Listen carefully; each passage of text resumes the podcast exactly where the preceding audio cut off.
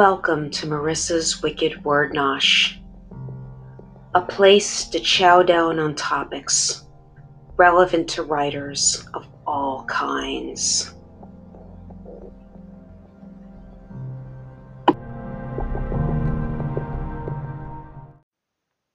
Hello, and welcome to Marissa's Wicked Word Nosh. I'm Marissa, and this is my weekly podcast in which I talk about a wide variety of writing-related topics.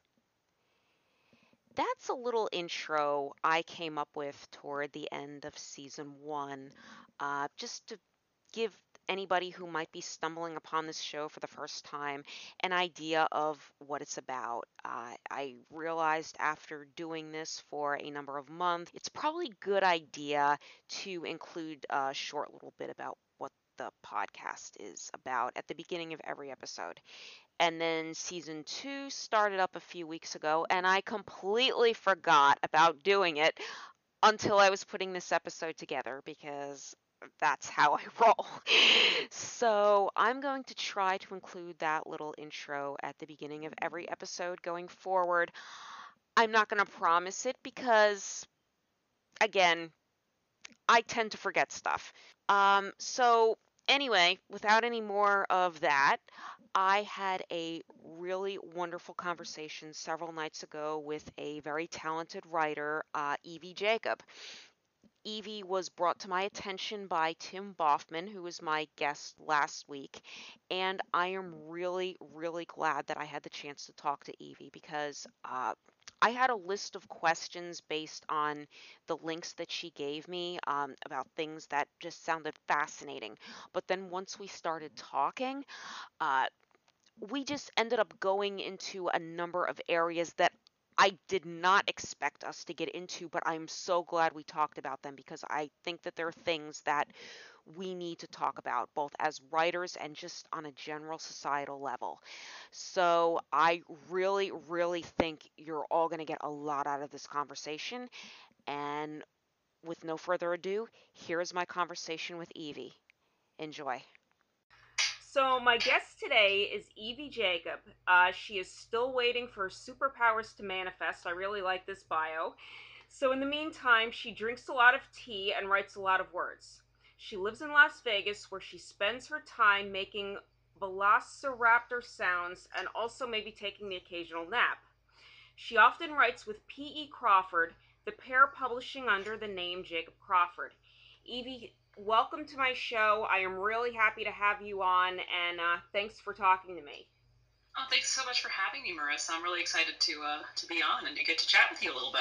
Same here. I guess I want to start by asking, so you write with P.E. Crawford as Jacob Crawford. I saw in your bio. How did that partnership come about? Well, that's my mom, actually. Okay. So it came about. I would write and I would brainstorm stories, and she's also really creative, so she would start to do that with me, and then eventually it just turned into us brainstorming stories together and starting to write them together. And we realized that we had a lot of fun that way. It kind of keeps writing from becoming a lonely pursuit. One thing I hear from a lot of other writers is they feel kind of isolated and on their own while they're in the middle of the writing journey. And I've kind of gotten to avoid that because I have this like built-in buddy who's in the thick of it with me, and we work really well together. We always have, so it's been great. That's fantastic. Now, if you don't mind talking a little bit about what your process is like, do you write at the same time a lot, or is it like you were saying you would bring a story to her and she'd take a look at it? Is it more of that, or is it a little of both? So it depends. Like, sometimes one of us will come up with a core story idea. Sometimes we'll kind of come up with it together, like in the middle of a conversation. But there are times when one of us will come together and say, hey, I thought of this. And then we'll just kind of sit there and start talking and just go in all directions, go completely wild, discuss everything. And then we start the outlining process and like building our world, building our characters. A lot of talking, a lot of tea. And then it's time to like sit down and start to actually physically write the book. I do more of that than my mom does. English is her fourth language. So oh wow! She's Yeah, so, and she's really good at it, but she's not quite as confident. So I'm usually sitting near her while I'm writing, and we'll bounce, you know, dialogue ideas off each other, or I'll, if I'm stuck on a passage or something, she can help me come up with ideas, but I do mostly like the physical typing, but it's still very much a collaborative process that we do together. That is really fascinating. I've always been really intrigued by writers that, now does she write in any of the other languages, or is it primarily in English, or? It's primarily English, yeah, and then she's actually starting to do more writing now. I've been encouraging her. I'm like, you're a good writer, and like, you can do this. So she's starting to actually do more actual writing on her own, which is great. And she's completely fluent in English. Like, she can absolutely write. I think it's just kind of a confidence thing, which, I mean, don't we all have confidence issues with our writing? Right. Yeah, I find that fascinating, because I remember reading about, like, writers that English was not their first language, but they fell in love with the language, and their literature was so rich. It's almost like sometimes in some, like, some of them might even write better than writers who's, like, Nabokov was an example. I think he wrote most of his, at least his well-known novels, he wrote in English, even though I think he learned at a later date. I mean, that's just amazing. I mean, wow.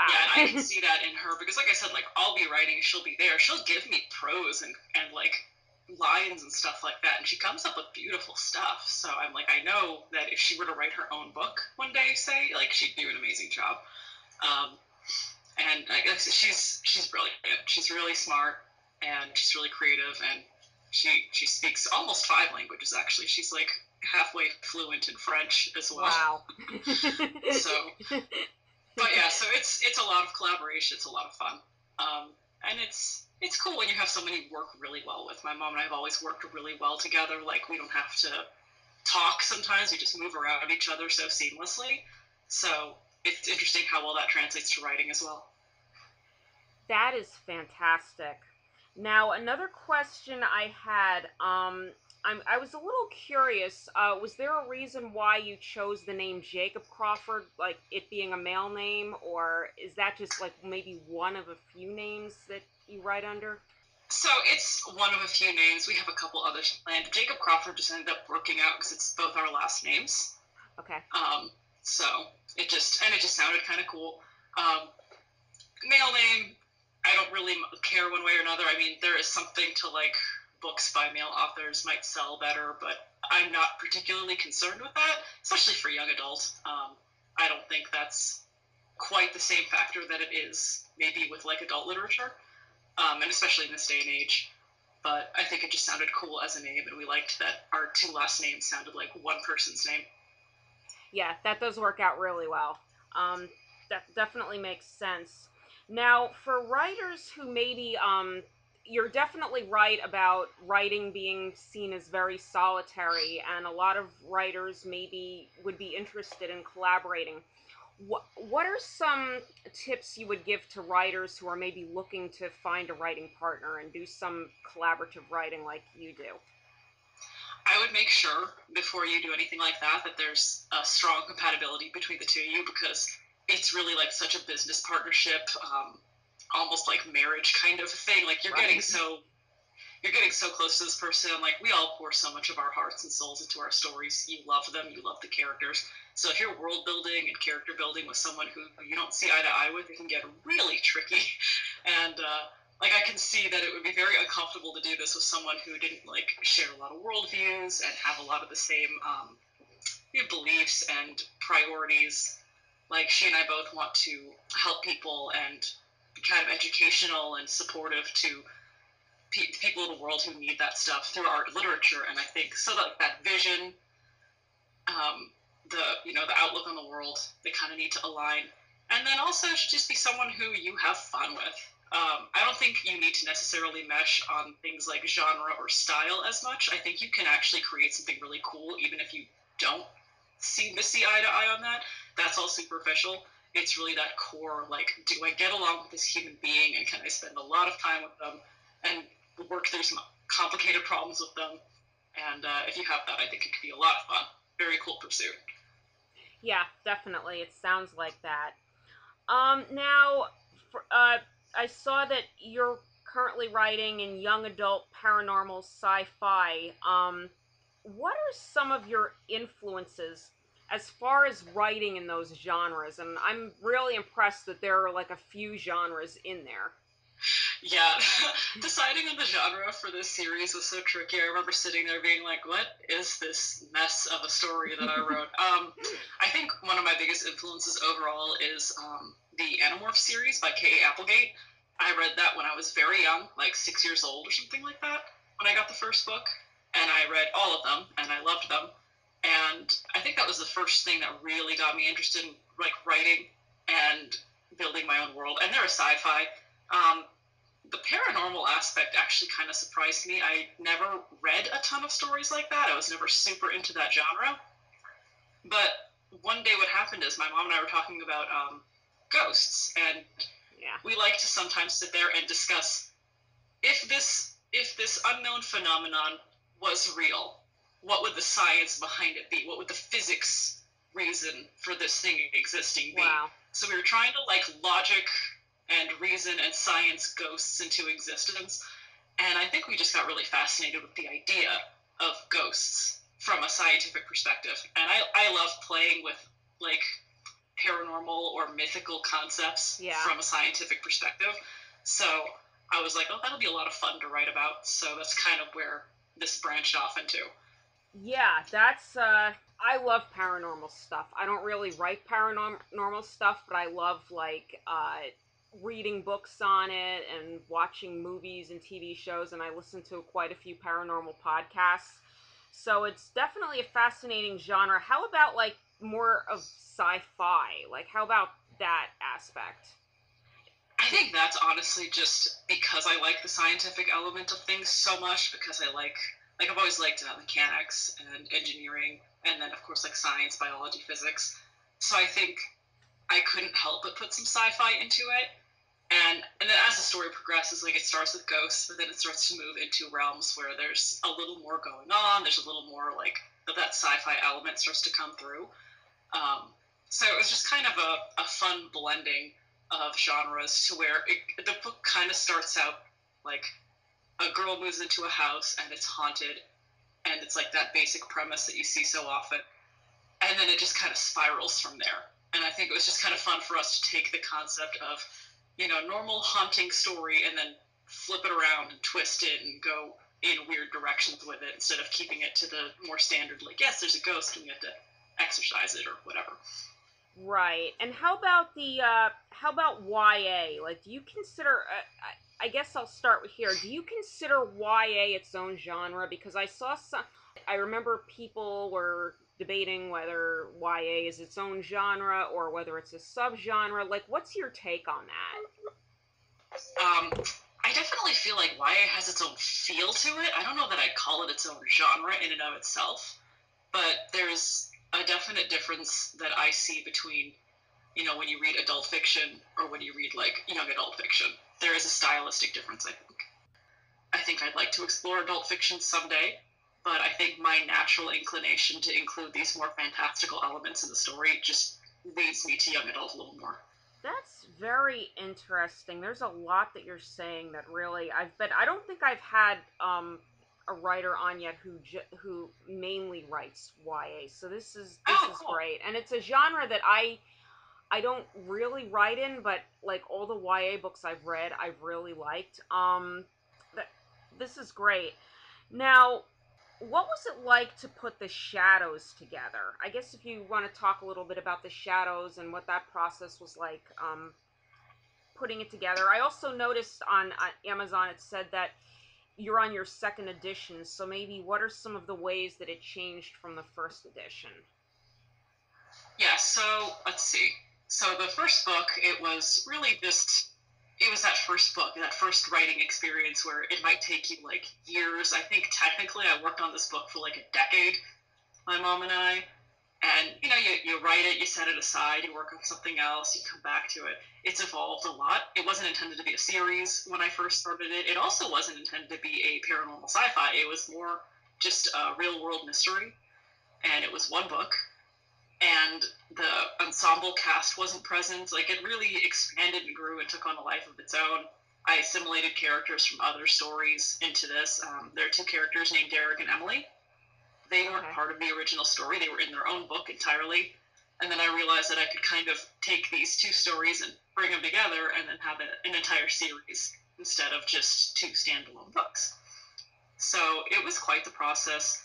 And the thing I feel, the edition change, by the way, was simply to amend the name to say Jacob Crawford. Okay. It was, my mom was kind of like, oh, you should just publish it in your name. And then I let her talk me into it. And then I finally was like, no, it's ours. We wrote it together. I don't feel right about it. So the second edition was just to put it in its rightful place, I suppose. Right. Yeah.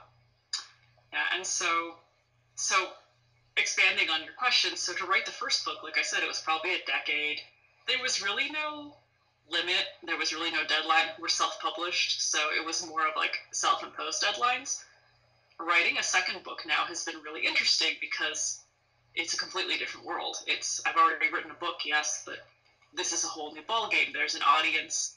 There's kind of a, you can't let too long go between the first and second book. There's also an established canon that you can't change. Like, when I was writing the first book, we could do whatever we wanted. We could just change stuff willy-nilly, and it didn't matter. And now it's like, well, that's a cool idea, but we can't implement it because it would directly contradict the first book. So it's been an adventure. Yeah, it definitely sounds like that. I find it really interesting that you mentioned the audience, because I know that, like, for a lot of genre books, there definitely is an audience. And how much would you say that a writer who writes in these genres should consider the audience when they're writing and how they might react, especially if it's like a second book or something like that? You know, the audience really loved the first book. How cognizant should you be as a writer of what your audience might want, as opposed to, I guess, what you want? That's a good question, and if I'm being completely honest, when I'm writing, I hate to say this because I don't want to sound like I don't care. I don't think about the audience very much. I think about the story, and I think about what's right for the story and what's honest for the characters. And if anything, I think I write for who I was when I was a kid. I write the books that I wanted to read when I was 16. Yeah. And I just, I don't know, I'm so clearly focused on that. I kind of don't worry too much about the audience. I mean, of course I want to produce a quality book. I want it to live up to the original book, all of that, but it's less motivated. I've heard other writers talk about the pressure that they feel. I don't feel pressure. At most, I might feel responsibility to tell this story earnestly and correctly and to the best of my ability. Right, yeah, that makes sense. I do think it's important for a writer to write something that they want to write, because otherwise, how can there be any really, like, heart and soul in it? Yeah, you have to love it. Exactly. And, yeah, I noticed what you said about that. I think you might have said it a while back, but you didn't originally conceive of this book as a series when you started it. And actually, I had Tim Boffman on last week, and I asked him about his book coming out. And then I said, but it's a series. And I said that right away. And afterwards, I was like, oops, maybe I shouldn't have asked about that, because obviously his first book is... Well, it's not his first book, but it's his first novel, and I just saw on Amazon in the pre-order it's going to be the first book in his series. And, like, I asked him that question, and I'm like, oh, God, I'm so sorry I asked. I think that's okay. He's pretty solid in his series. He and I have done a lot of, like, brainstorming and discussion. He kicks a lot of ideas off me. I do the same with him. And he's got his series pretty mapped out. He's committed. He's in it for the long haul. Yeah, that it definitely sounds like that. And how about you? Do you know, like, at this point about how long you would want this series to go on, or how long maybe you think it could go on, or do you not really I have it very exact. It's going to be a 7-book series, and it's going to have 5 side novellas. It was originally going to be 4, but I've added a 5th. Yeah, and actually the next thing up for me to work on is one of the side novellas. So the story structure of the novels, in case anyone hasn't read them, which is probably the case, is it's told first-person perspective from Roslyn, the main character. She's narrating the books, and she narrates the entire main series, so all the main 7 books will be from Roslyn's perspective. But the 5 side novellas are from her friends, the other characters. It's kind of an ensemble cast. They're all with her all the time. They got like a Scooby Gang kind of thing happening, and I've just always liked the idea of shifting perspectives and rotating points of views, because you get to see situations and people from different angles, and I've always loved that, because, you know, Roslyn might see herself one way, and then her best friend sees her this way. And I find that kind of stuff very interesting, you know, the concept of the self and reality, and do those even exist in a, you know, quantifiable, confirmable way, or are they all subjective?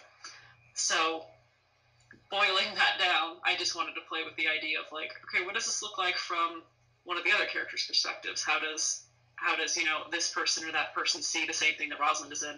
So this first novella is going to be told from the perspective of Ford, who is a fan favorite. He's a lot of fun to write. He's, like, goofy and fun, but very kind. And I'm very much looking forward to writing from his perspective, because he's just a fun character to write.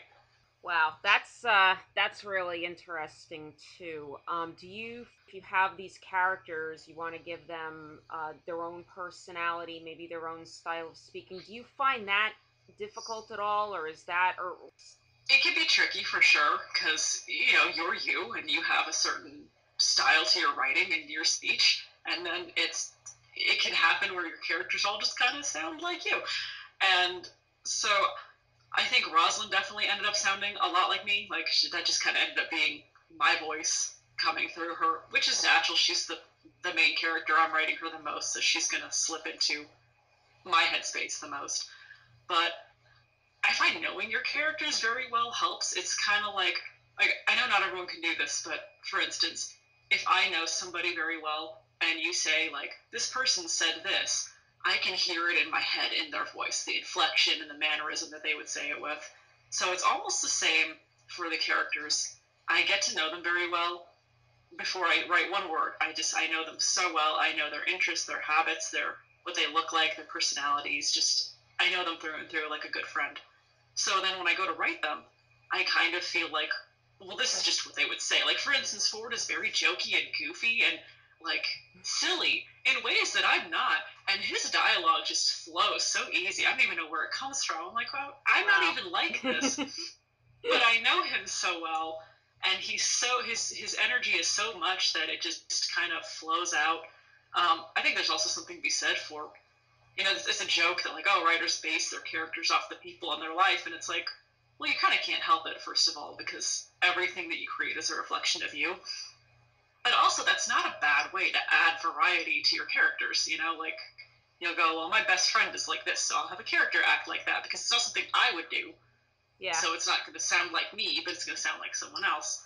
I definitely find some characters are easier to write than others. Like I said, Ford is very easy. Another one that's easy in this book is also Hazel. They're like the more upbeat ones. And then, but there's another one, he's very quiet, his name is Derek, and he's kind of hard to pull thoughts from. He's more reserved, he's more private, and he's quiet. So I can find myself going, oh, what's he going to say here? So sometimes you have to sit and think about it, and then sometimes it just flows, and I find that the better you know the characters, the more you can get into that. I remember one time I had a critique of a chapter, and the woman critiquing it wanted... This is a completely different story. She wanted the main character to have snuck out instead of having permission to leave. Wow. And I was like, he would never do that. His friend would do that. In a heartbeat, his friend would sneak out, but he would never do that. He's not that kind of kid. He's a good kid. He's a don't sneak out without permission kind of kid. So I think just having that certainty of, like, no, this person would never do that thing, or this person would absolutely do that thing, is good. Like I said, I think it all boils down to knowing them very well and kind of just getting a sense for who they are and how they see the world, which, again, I clearly like that because I like that rotating perspective thing. So that's kind of like a place that I enjoy exploring, and maybe that's why it's not too hard for me to slip into different voices, though I definitely find myself working on that at times. It can be challenging. That's really interesting. What you said about knowing your character, I don't know if you've done any kind of theater or acting or anything like that, but I mean, I've done some. I was doing a lot of plays for a few years, and that's what you said reminded me of. When you're doing a play or maybe even writing a play, because I've done a little bit of that too. It's really important to know your characters as well, knowing everything about, especially if you're going to portray them on a stage, knowing everything about your character. So what you said actually reminded me so much of that. I thought it was great. I thought it was really fantastic. It makes a lot of sense, and you've heard this before, both in acting and in writing. It's like you have to know stuff even if it's not going to come up in the story, because that helps you create a more complete person. You know, how they feel about something might never actually make it on the page, but you should know that. It should be in the back of your mind. Yeah, definitely. I think that's great for a writer to keep in mind. So I wanted to ask you, I'm going to put a link in the show notes to all of the websites you gave me. I noticed the Ravenheart Press. First of all, I thought that was a great website. Please, if you could talk a little bit about putting that together and also maintaining it, because I noticed there's a blog on there. There's a Friends of Ravenheart Press. I was just fascinated by the whole thing. I thought the art was fantastic. Oh, I'm glad you like it. That was all me. That was me sitting there with WordPress going, what's this do? And just messing around. I make it sound like I didn't know what I was doing. I used to have a small business where I built websites and maintained them. So I wasn't completely out of my depth, but it's also, you know, it was something that I was just kind of exploring and having fun with on my own. And if you mention the blog posts, you'll see that that's not regularly updated. I need to get back on the track with that. But yeah, so like the Friends of Ravenheart thing is just a way to showcase people who I know, my fellow writer friends. I don't think I've added Tim to it. I really should. Like I said, I haven't updated it in forever. I need to get on that. But yeah, it was just a great way to, you know, discuss the writing process. I have a fun post on there that I've shared several times, and it is about my writing process. I have pictures, I have sketches, I have all sorts of stuff, and it was just really fun to participate. I got to do a couple book cover reveals or reviews for Friends releases. And it's just a fun way to engage with the community. And I think it's good to have your little home on the internet. Social media is great, you know, Twitter and Instagram and stuff like that. I'm most active on Twitter for sure. But it's still good to have your own domain, just so you can drop your links and set it up the way you like it and lead people to one particular page. I like having it because if someone goes, I want to read your work, and you go right here, and all the links are there, and I don't have to direct you to multiple different sites or anything like that. Yeah, that's really good. Now, for a writer who maybe, I like to ask every once in a while when I have somebody on the show, if a writer is not that used to using social media, what do you think are the best ways for them to go about maybe starting to use Twitter as opposed to maybe the other sites? Because I'm also, I think, on Twitter more than the other platforms. Yeah. How would you approach that if you were a new writer? What would you suggest to somebody trying to navigate their way around? Yeah. So the way I approached it, one of the earliest things I did with my Twitter was I got on there, and then I found the 3-day novel contest, and my mom and I decided to do that. Oh, wow. And I was using it was fun. It was a challenge. And I was using the hashtag for it, and I was just kind of engaging with everyone on there. And I got a good amount of followers from that, and I made some writer friends, and then a lot of them had bigger follower counts, so I would start engaging in that community. And from there, it's really just, it's engaging. But I think the trick is to engage earnestly. You know, don't put on a facade or a show. Don't pretend to be something you're not. This is boilerplate advice you get from everywhere, but it's true. Just be yourself. Just what's your sense of humor? What's the kind of joke you like to make? I like to keep it light because I feel like there's so many places on the internet where things get so heavy and so dark. Yeah. And that's okay because there's heavy, dark stuff to talk about and it needs to be addressed. But at the same time, like, it's also okay to be a respite. So maybe you're someone who wants to talk about those heavier topics. Maybe you're not. It's okay. I don't think either one is wrong or right. I think it just has to be very true to you. One thing I do a lot of, which I didn't mean for this to become my brand, but it has, is I'll do these threads on like mental health and how society affects mental health and various disorders. A lot of my focus is like for outsiders to kind of help them understand what people with these disorders or issues are going through. Yeah. Just because it can be hard. If you've never experienced something, you don't have the framework for it. So that's one thing I'll talk about, but I also try to keep it light. I do memes. I kind of live tweet while I'm writing. Like whenever I'm editing or writing, you know, because I'm yelling about it on Twitter and I'm sharing funny lines and I'm making stupid commentary. And it's just a lot of fun. And then when your friends do stuff, you can share it and you can support them and cheer them on. And it's built such a cool community for me. I mean, I didn't expect Twitter to be anything but a distraction, but it actually ended up giving me like genuine friendships and career opportunities. I got a lot of chances to do cool stuff. I mean, even this interview is through Twitter, so.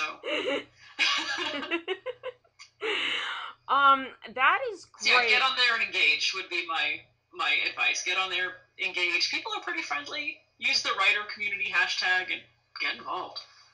Yeah. I think that's great. I found what you said about live tweeting while you're writing really interesting because I'm kind of the opposite. I was doing NaNoWriMo last month, and like when I was writing, like when I would sit down to write for those few hours, I would actually put my phone in another room. So if I had my phone in my room, I would be looking at it too much. So I have to like get it out of the way. Yeah. So I admire that you can do that.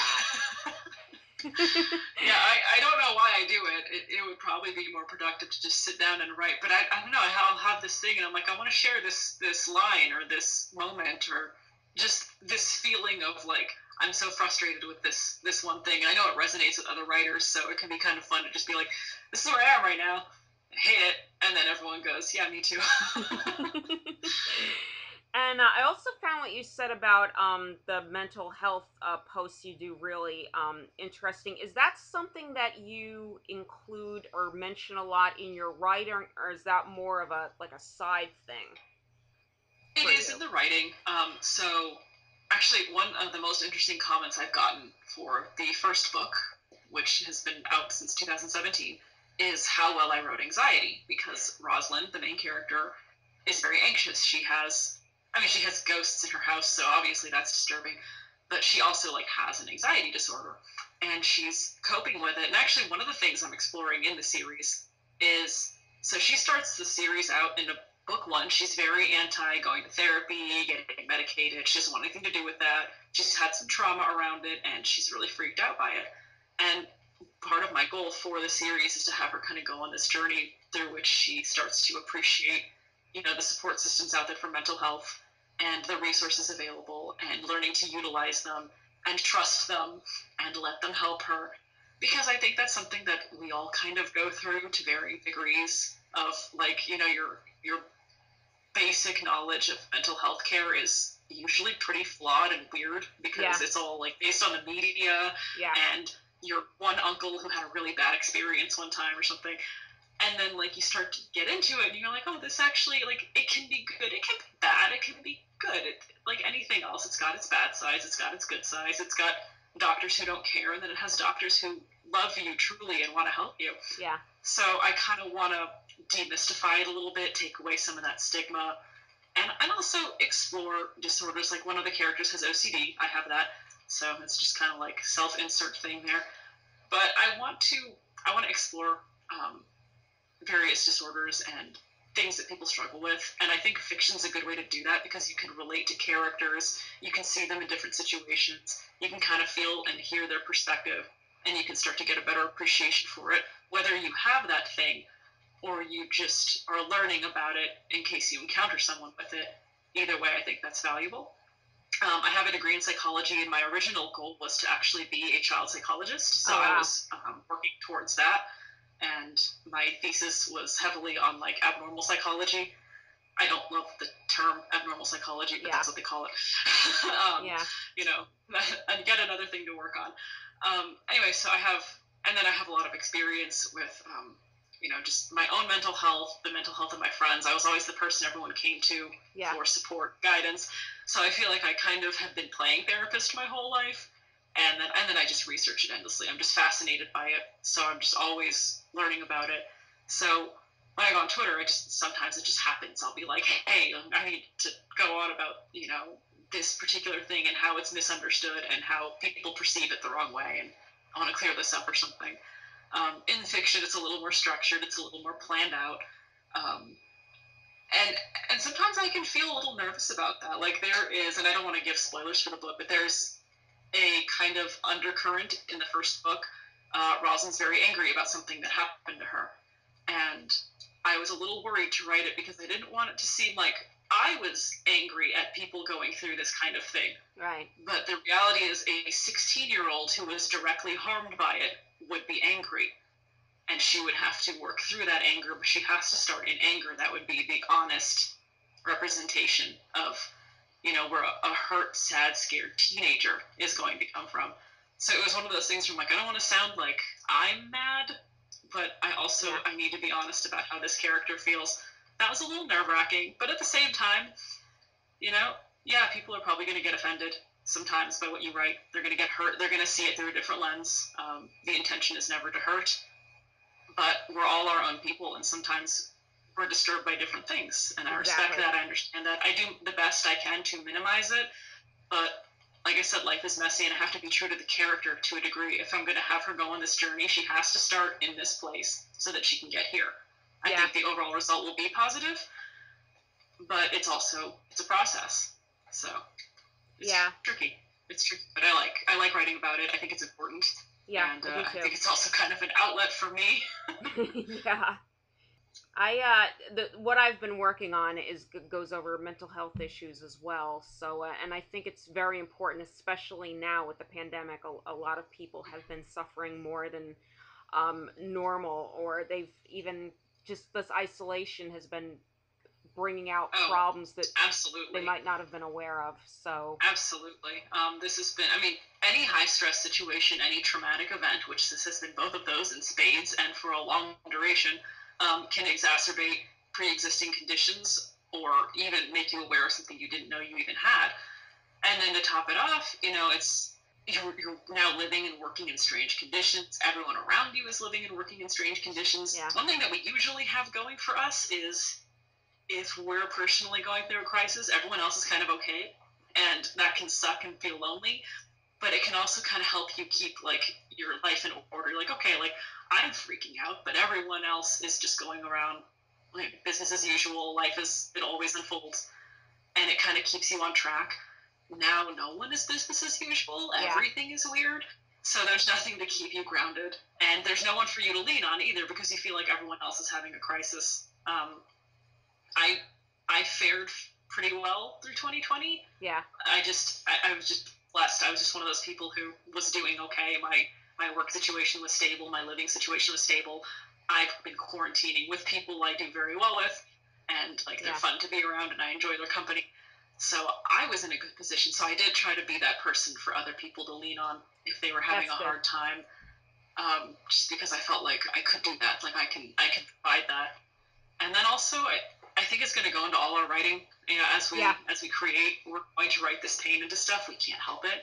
It was scary. And actually, there's some scenes from the second book that are weirdly paralleled with the pandemic. And it's weird because I wrote the second book in 2015. I've just been editing it, but like all those scenes were written already. So going through it this year and finishing the edits and stuff was really bizarre. Cause I was like, what was 2015 Evie up to? Like, what did she know? Thank you for talking about that. I really appreciate it. Cause again, I think this is a very important topic, and I think, it's great to demystify it. I think we need to. That's fantastic. Now, when you're not writing with P.E. Crawford, what kind of stuff do you like to write, or what kind of stuff would you maybe want to write about on your own, or do you not really think about that so much? I have some projects. Yeah, I have some projects. Like I have a short story published in an anthology that was was just me, and that's actually one of my favorite pieces. It's very short, but it's the Manifest Reality anthology. I had to look at it. Oh wow, that's great. and then I do have another series that, funny enough, that I'm going to co-author also with my best friend, and it's similar. I kind of like this like fantasy, sci-fi, magic, science genre. I just always kind of drift towards that. Yeah. So I feel like everything I write is going to have touches of that, no matter what, because I like it. I like superpowers and weird abilities. Yeah. And magic systems, and I like coming up with the rules for them.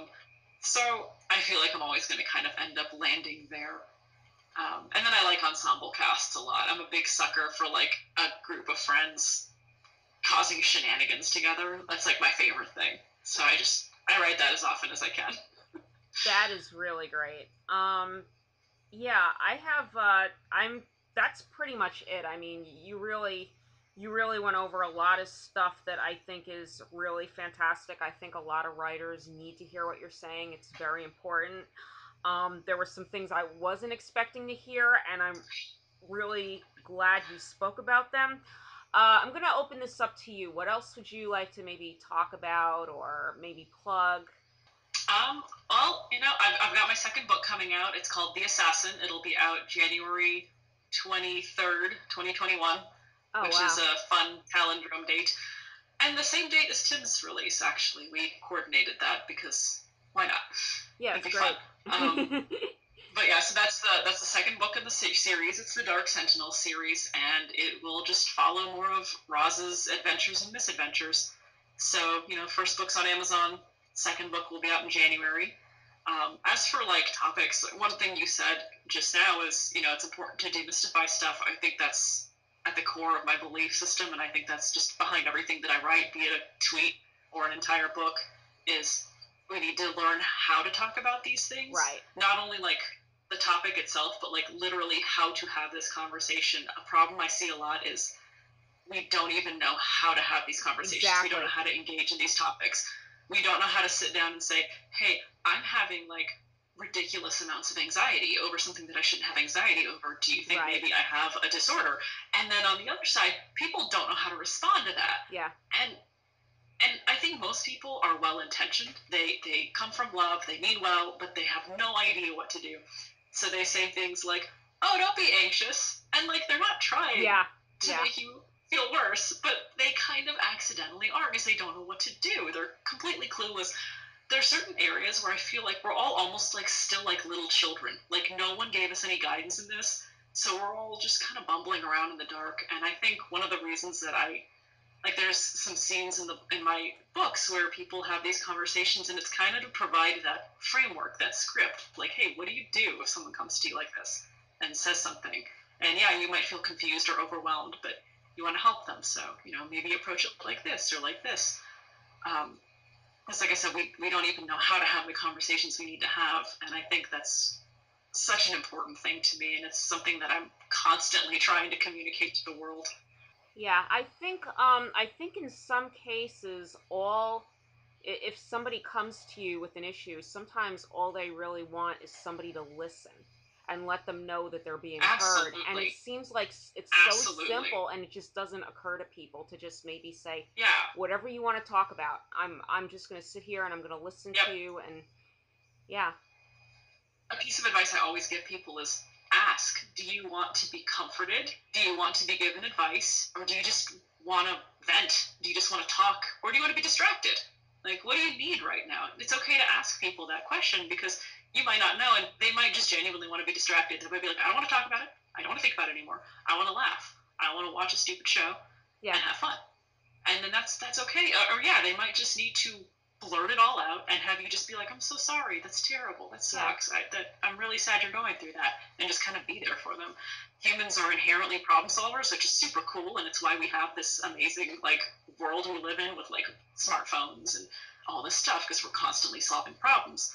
But that can be really detrimental in an interpersonal relationship setting where someone just has the emotional need of, like, I just need someone.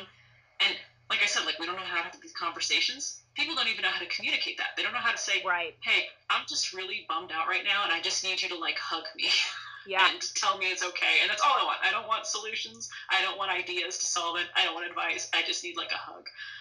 We don't know how to say that. And then we get hurt, and then we withdraw, and we don't talk to anybody ever again about our problems. And it's this horrible cycle. And I really just want to break that cycle. And you can never just take away a behavior, because that would leave a void. You need to replace it with a better one. Exactly. So, like, yeah, so I don't want to just tell you, like, don't do that, because that's not valuable. Like, if I just say, don't tell people what to do when they're sad, you're going to go, what the hell do I do? Exactly. It's like, here's what you should do. Here are the options presented to you. So I try to do that. I try to give people the tools and the strategies to be prepared for these situations. So when they're suddenly encountering someone who's, you know, devastated or heartbroken. I've had friends call me, like, on the brink of suicide, and that's terrifying. Oh, yeah. You're like, what do I, every word I say right now has to be just right, because this is so important. And I've learned a lot through that. I've learned a lot about just listening. Yeah. Just listening and being there and being present and not making it about you. I think that's one of the biggest things is we get so caught up in what am I supposed to do? Exactly. You're not supposed to do anything. This is about them.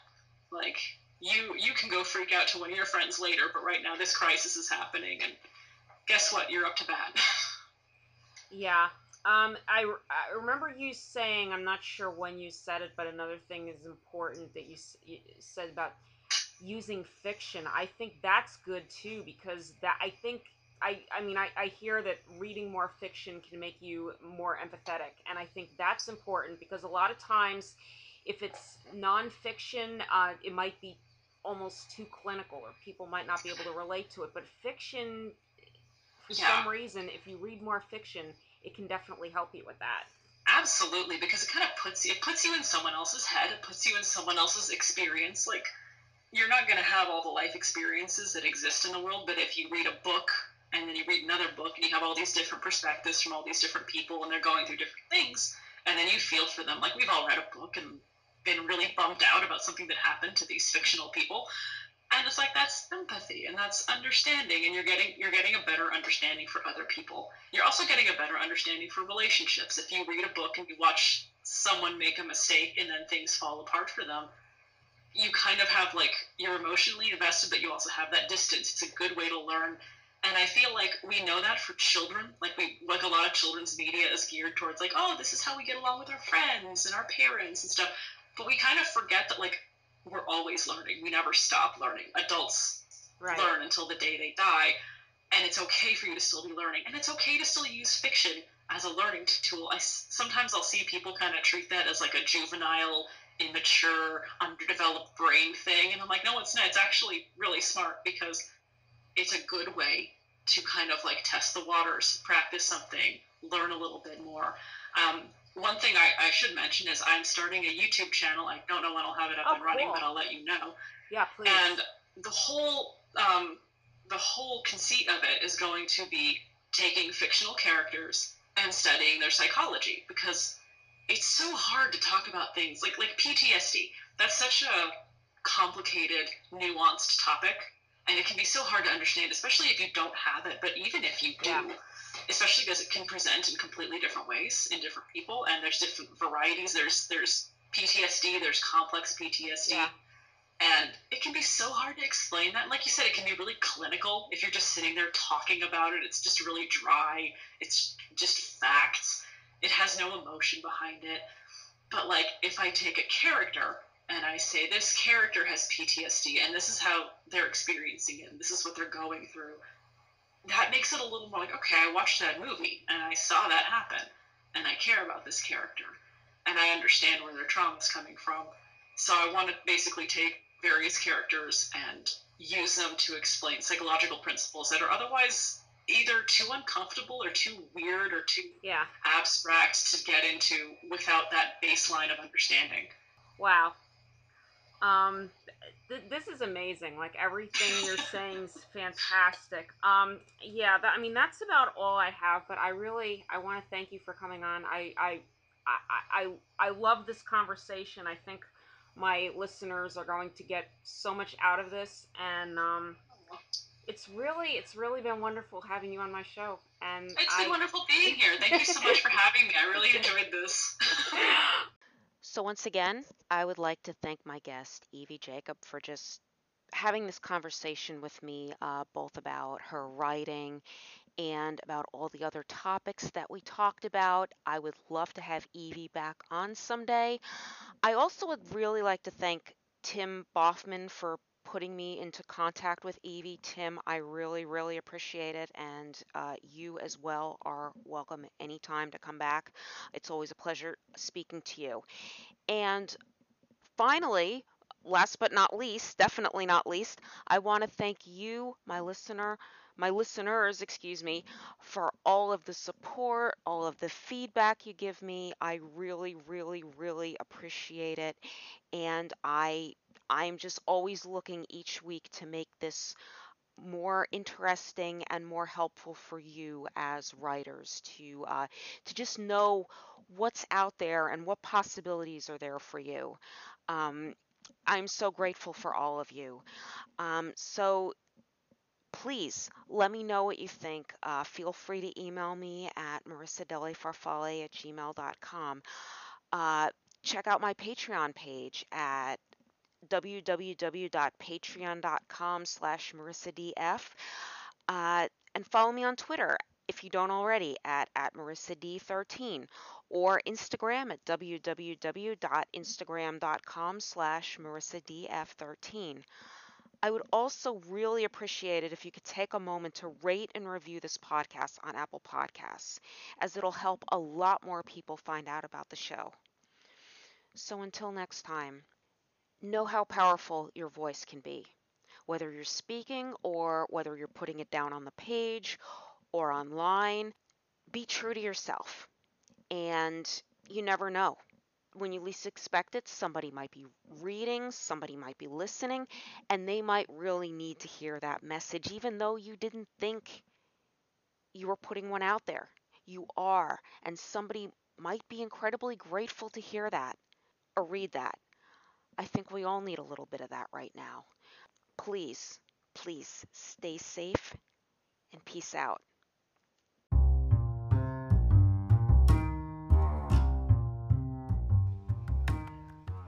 This podcast has been brought to you by Anchor, which is the easiest way to make a podcast. Go to anchor.fm for more info.